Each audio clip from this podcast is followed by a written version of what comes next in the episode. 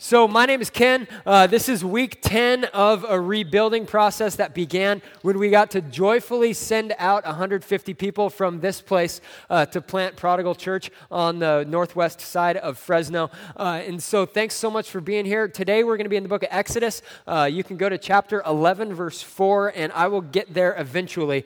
Uh, but we're talking about the Passover today. The Passover is the big event that shaped so much of Israel's history. It was the big thing that changed everything, changed how they thought about God, changed how they related to God, how they pictured God, and it just gets sprinkled everywhere throughout the Old Testament. Jesus is the perfection of the Passover. We'll talk about that a little bit later. Uh, but in all reality, the Passover is the thing that shapes everything. At the beginning of it, Israel uh, is in slavery, and at the end, I won't spoil the ending, but just basically say they're, they're not anymore.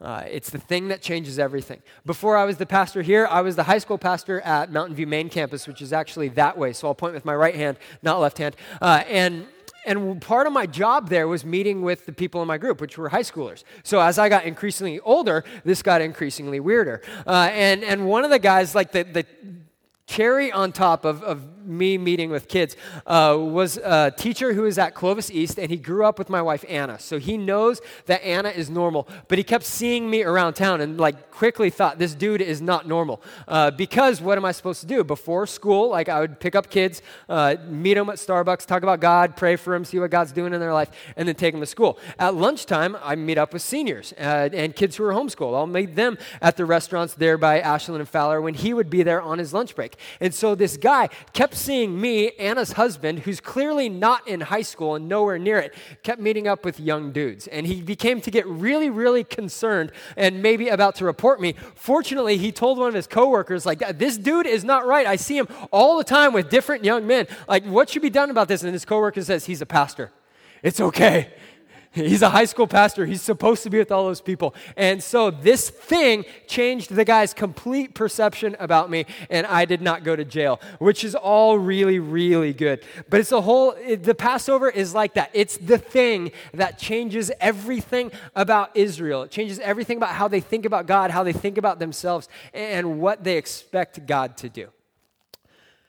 The Passover is the story of God bringing us into our destiny. We hear that destiny, and we sometimes we think that it's going to be a really good thing, that everything's going to work out. And at the dark side of that, we think that it's just my destiny to struggle with this. It's just my destiny to be an addict. It's just my destiny that that relationship is never going to get restored. But in all reality, God has a destiny for us. And since it's from God, we can build everything on the expectation that that destiny is one that's going to be good. God tells us time and time again, He is a good father. If you, as parents on earth, know how to give good gifts to your kids, so much more does your Father in heaven know how to give good gifts to you. And part of that is our destiny. It is a good destiny, and the Passover is the picture, the story of God bringing us into our destiny. And what it goes to show us clearly throughout the book of Exodus, th- in this instance specifically, that there is no point where we can tell God, okay, you've done that in the Bible, you've done that for other people, but I don't think you'll do that for me. My stuff is too deep, it's too far gone. That relationship that could be repaired, it's just too broken. That addiction that I have that you want to free me from, it's just gone on too long. It's just, it's just, it's just. And God just hits mute. I'm going to do what I want to do. And so Exodus or the, the Passover is a story of that.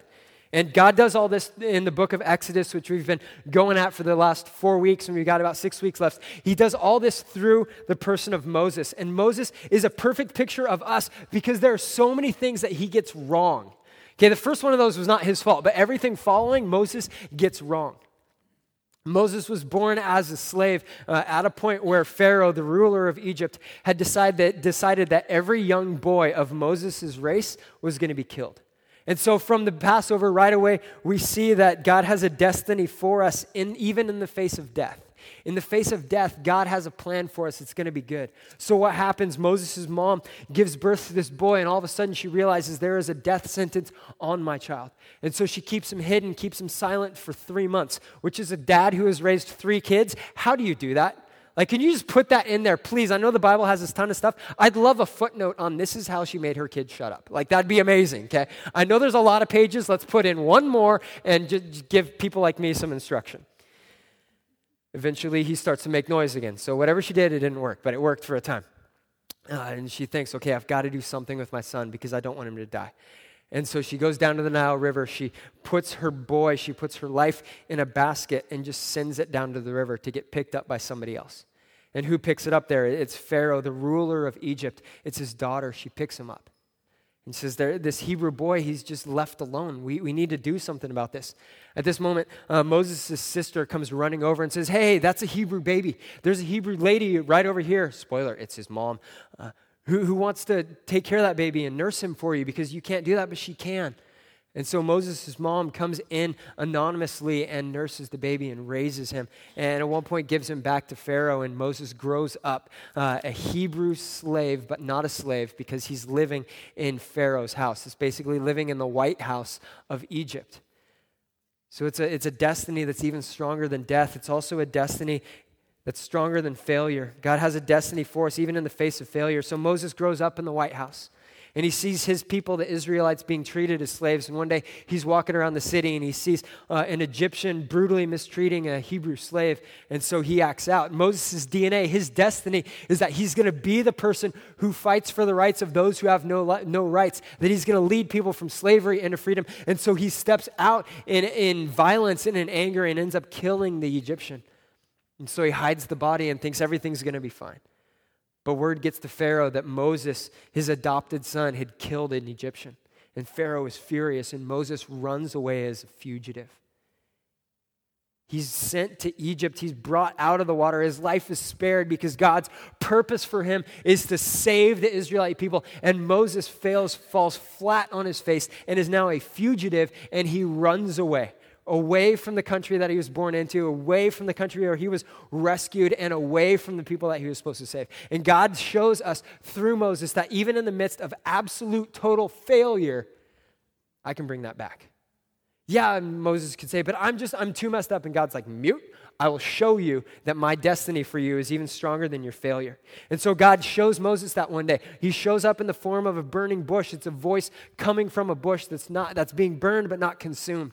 And he tells Moses, You're going to go back to Egypt, back to the place where you're a fugitive, and you're going to take my people and you're going to lead them to freedom. And Moses says, Nope, you've got the wrong guy. And so again, God goes, Mute, this is what's going to happen.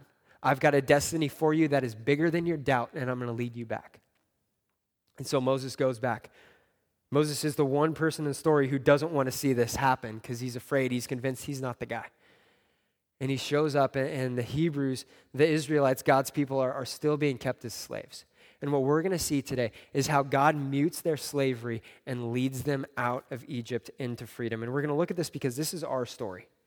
This shows us, reminds us of the fact that not a single one of us are off limits to God. That anything that we could bring as a sign, as a reason why God couldn't work in us, God says, mute, I'm going to show you what I'm going to do anyway. I'm going to show you my power. That your destiny is not the death sentence that you think it is. It is not the life of, of oppression that you think it is. It is a life of freedom and joy through me, in me, and because of me. So we're going to start in uh, Exodus 6, and then I'll pop uh, to where you guys are in uh, 11 4. 6 1 Then the Lord told, Mo- told Moses, Now you will see what I will do to Pharaoh. When he feels the force of my strong hand, he will let the people go. In fact, he will force them to leave his land. Verse 6 Therefore, when the people of therefore say to the people of Israel, I am the Lord, I will free you from your oppression. I will rescue you from your slavery in Egypt. I will redeem you with a powerful arm and great acts of judgment. I will claim you as my own people, and I will be your God. Then you will know that I am the Lord your God who has freed you from your oppression in Egypt. I will bring you into the land I swore to give Abraham, Isaac, and Jacob. I will give it to you as your very own possession. I am the Lord. And so this act of powerful arm and, and great acts of judgment, it begins to unfold in front of Moses. Moses and his brother, his brother Aaron is like Moses' spokesperson because he doesn't want to talk in front of Pharaoh. He wants to make Aaron talk. They, they go to before Pharaoh, and Aaron takes his staff, his shepherd's staff, and throws it on the ground, and it turns into a snake because God told him that was what he was supposed to do. And the snake is the image of power and of control in Egypt. And so Pharaoh's like, okay, that's, that's a big deal, whatever, but I, my people can do the same thing. And so all of his magicians throw their, their staffs on the ground too, and they turn into snakes. But then Aaron's staff starts to eat all the other staffs. It's kind of weird, but, but it's a picture of, of God showing Pharaoh, my power is so much bigger than yours. And then from that, there are 10 plagues uh, that you maybe have heard about, or maybe you've seen in Prince of Egypt or something, where God begins to push down on, on Pharaoh's heart to say, My power is so much bigger than yours. It starts with the Nile River, which is their source of life. It's how they get food, it's how they get water. God turns that to blood to say, I can cut off your life, I can cut off everything about you. And still, Pharaoh's heart gets hard and stays hard. And then he sends frogs and flies and livestock and boils on the skin and hail and locusts. And one day he just takes away the sun. They worship the sun, and God says, like, not anymore. It's gone. Because I have a destiny for you that's bigger than your slavery. And through all this, Pharaoh doesn't budge. Continues to hold the Israelites as slaves, never gives in to God's call through Moses to let them go. And that's when we get to chapter 4, or chapter 11. Verse 4 says this Moses had, some, had announced to Pharaoh, This is what the Lord says. At midnight tonight, I will pass through the heart of Egypt, and all the firstborn sons will die in every family in Egypt, from the oldest son of Pharaoh who sits on his throne to the youngest son of the lowly servant girl who grinds the flour. Even the firstborn of all the livestock will die. And then a loud wail will rise throughout the land of Egypt, a wail like no one has heard before or will ever hear again.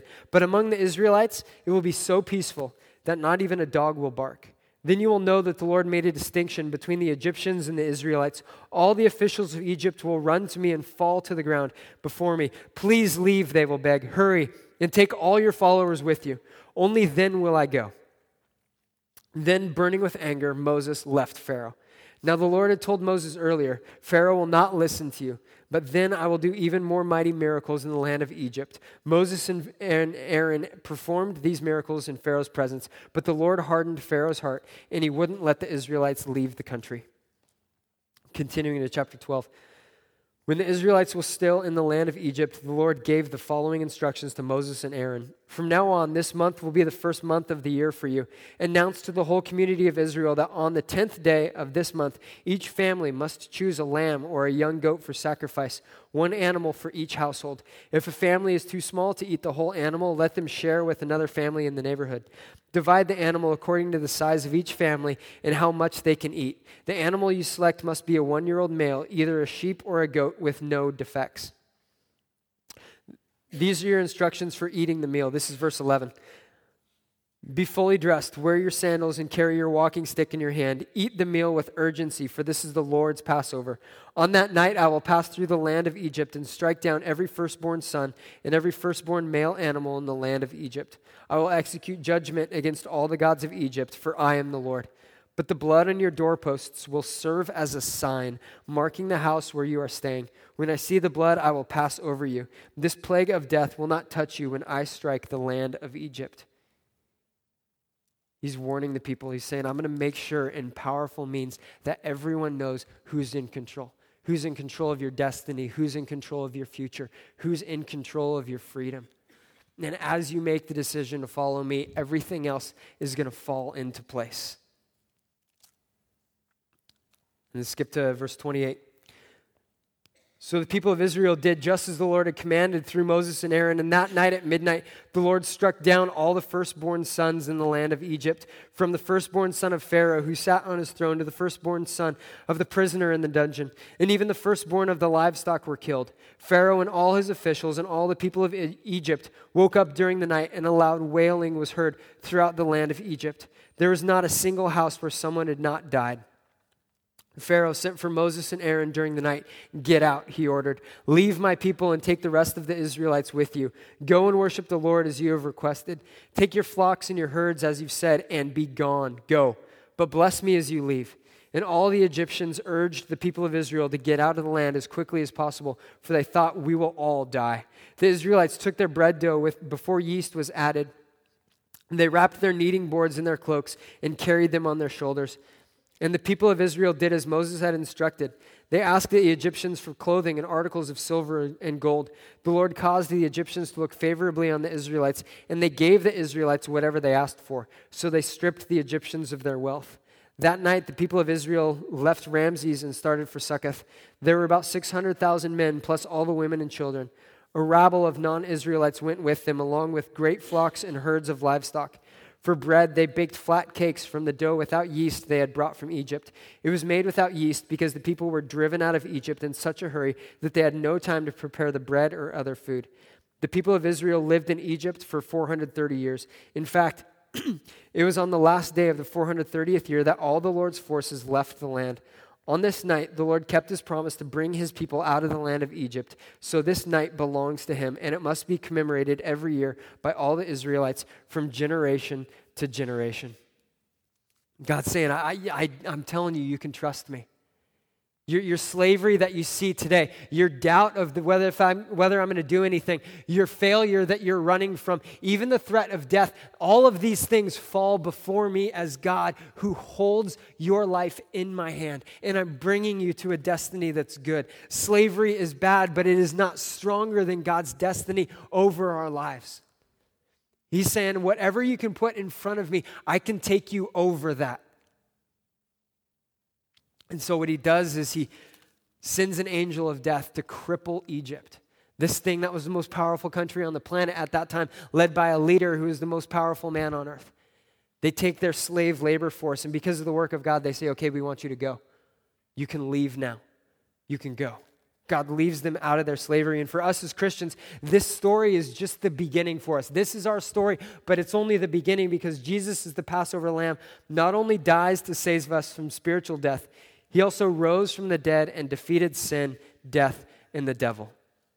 This is what Jesus did for us. And so, if we're going to join the story, if we're going to jump into what was going on in the nation of Israel, if we're going to understand where the Israelites were at this point, I want us to close our eyes, okay? Let's just go there in our head. I realize that if you have very, very young child, children at home, this might be a one way trip into closing your eyes, that you will wake up eventually when we're all gone. But you're a slave, okay? Let's picture that. You've got no control over anything. At the end of your workday, instead of being able to go home and rest, you get beatings. Instead of having a return to show for your work and, and promotions, you get abuse, you get beatings, you get uh, assault. Whatever you can imagine, that, that's, that's your reality because you're a slave. You're held captive, you're in bondage physical, emotional, spiritual, you're, you're bound. And then God comes in. And through a miracle, God walks you into your freedom. You don't do anything, you don't plan for it, you don't wage a war, you don't recruit troops. God just comes in and opens the gates, and you walk out into your freedom. You're gone, you're done, you're free. Your life of oppression is behind you, a life of freedom is what's in front of you. That's what Jesus does for us. That's the way that he pulls us from death to life. He literally came as our Passover lamb. 1 Peter 1 18. It says this For you know that God paid a ransom to save you from the empty life you inherited from your ancestors. And it was not paid with mere gold or silver, who, which lose their value. It was the precious blood of Christ, the sinless, spotless Lamb of God. God chose you as your ransom long before the world began, but in these last days, He has been revealed for your sake. Man, our, our, Savior didn't come just as a lamb that, whose blood was going to be spilled across a doorpost. He was somebody who willingly laid down his life for ours on a real cross. He was crucified on a cross instead of butchered on a butcher's block. And his blood continues to free us today, just like it did for the Israelites thousands of years ago in Egypt. Jesus came as the pure, spotless lamb who lived the life that we, that we should have lived but could never live in absolute perfection. He never sinned, and so he's never broken away from God. He is the pure, spotless lamb whose blood is spilled for our freedom. Our freedom to lead us out of sin, to lead us out of fear, to lead us out of insignificance, to lead us out of captivity, to lead us out of doubt, to lead us out of failure. All these things that God took Moses and took the Israelites from and led them out of, Jesus wants to do for us spiritually. He's saying your fear that keeps you bound, your, your doubt, your failure, whatever you come to me with, I'm going to take that and I'm going to lead you out of it. It's a picture of our freedom, it's a picture of our salvation. It's the work of Jesus done for us. And the thing that keeps getting me about the Passover is Israel had nothing to do with it except to walk out of the work that God had done for them. God comes in, God says, I'm going to free you. God performs the plagues, God uses Moses, and God walks him out. He says, You're going to see the miraculous happen, and all you need to do is follow me in it. It's through Jesus' work and not our own that we have freedom, that we have new life. In World War II, there's, there's a guy named Oscar Schindler. He's the person who Schindler's List was made after. He was a very, very successful businessman, and when he started to see what was happening to his Jewish employees, instead of just sitting back and saying, Well, that, that's too bad, I can't do anything, uh, he begins to leverage his money and spend his wealth to buy freedom for the Jews that apart from him, they were headed to concentration camps, they were headed to certain death. But what he does is he begins to buy them and begins to pay off the Nazis so that they could live. They could live in secrecy in his, in his factories. What starts to happen is uh, that the area where he is at continues to be more and more overrun uh, by the Germans. And so he buys a factory in the southern part of Germany where, where they can live in secrecy, where they can live kind of off the radar. And so he moves hundreds of Jews from a factory in Poland into Germany and saves tons of lives. It's not something that, that the Jews did, it's something that he laid down the money for. He performed the bribes, he made it happen, and they follow what he did. We've got a scene from the movie right here.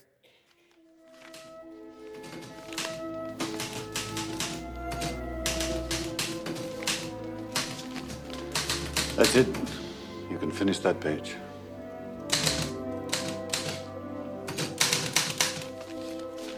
What did Goeth say about this? You just told him how many people you needed and you're not buying them. You're buying them, you're paying him for each of these names. If you were still working for me, I'd expect you to talk me out of it. Costing me a fortune. Finish the page and leave one space at the bottom.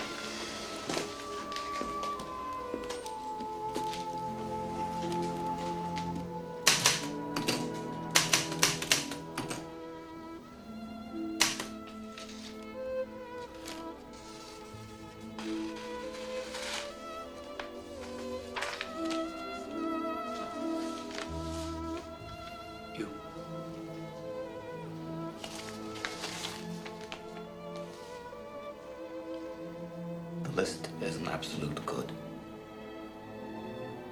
The list is life. All around its margins lies the gulf. The line at the end, he says, The list is an absolute good. The list is life. And all around it lies the guff. That, that's their word for, for the afterlife. All around it lies death. But the list is an absolute good. Mean, Jesus did that perfectly for us, where he took us while we were slaves. He took us while all around us, everything except for him was going to lead till death. And he brings us into a relationship with him. And that's what we get to remember as Christians every single day is that the Passover is our story. It's the example of what God does for us. It's God reaching into our lives wherever that point was where He found us, lifting us up and saying, I've got something for you that's better. I've got a future for you that's found in me. And I've got a whole different type of service that you've got ahead of you. Instead of being slaves to things on earth which you're going to steal and kill and destroy, I'm going to make you my servants. And for the rest of your life, you're going to follow me and you're going to find peace. You're going to find joy. You're going to find wholeness. You're going to find a new life. That's what Jesus does for us. He lays down his life to purchase our freedom, to cover our sins. And he leads us into a life serving him for the rest of our days. Jesus is the perfect Passover lamb who's given for our salvation, whose death is, is for our sins, whose resurrection is to bring us into relationship with God and into a place of all authority and everything in heaven and earth. sitting with him before the throne of God. No longer as slaves, but as sons and daughters of our God who bought us back from the devil.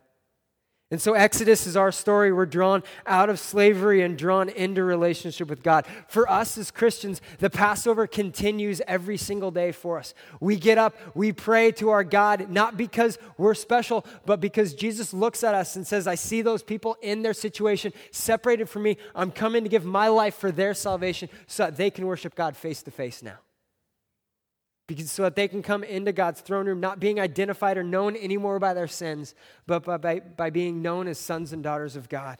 To lead them out of their own slavery, they're out of their own addiction, out of their own doubts, out of their own fears, out of their own failure, bringing them from that into a new life with me. That's our story. I love it what, what God tells Moses at the very beginning, and he's explaining the Passover. He says, Your whole calendar now is going to change. This now is your first month. This is your first day. This is the beginning of your new life where you used to be slaves. That is your past. That is not your future. Your future is now being led out by my work miraculously on your behalf so that you can live freely for me. That is our story. In Exodus, or the Passover reminds us of that that we used to be slaves, but God came in miraculously, not just through the blood of a lamb or of a goat, but the blood of his very own son poured out for our restoration, for our salvation, for our freedom, so we could have a relationship with Jesus. That should never, ever get old to us. Because just like the Passover, this isn't something that we did on our own, this is something that God did for us. The song that we sang at the beginning, You saw me, you called me, and I ran out of my grave.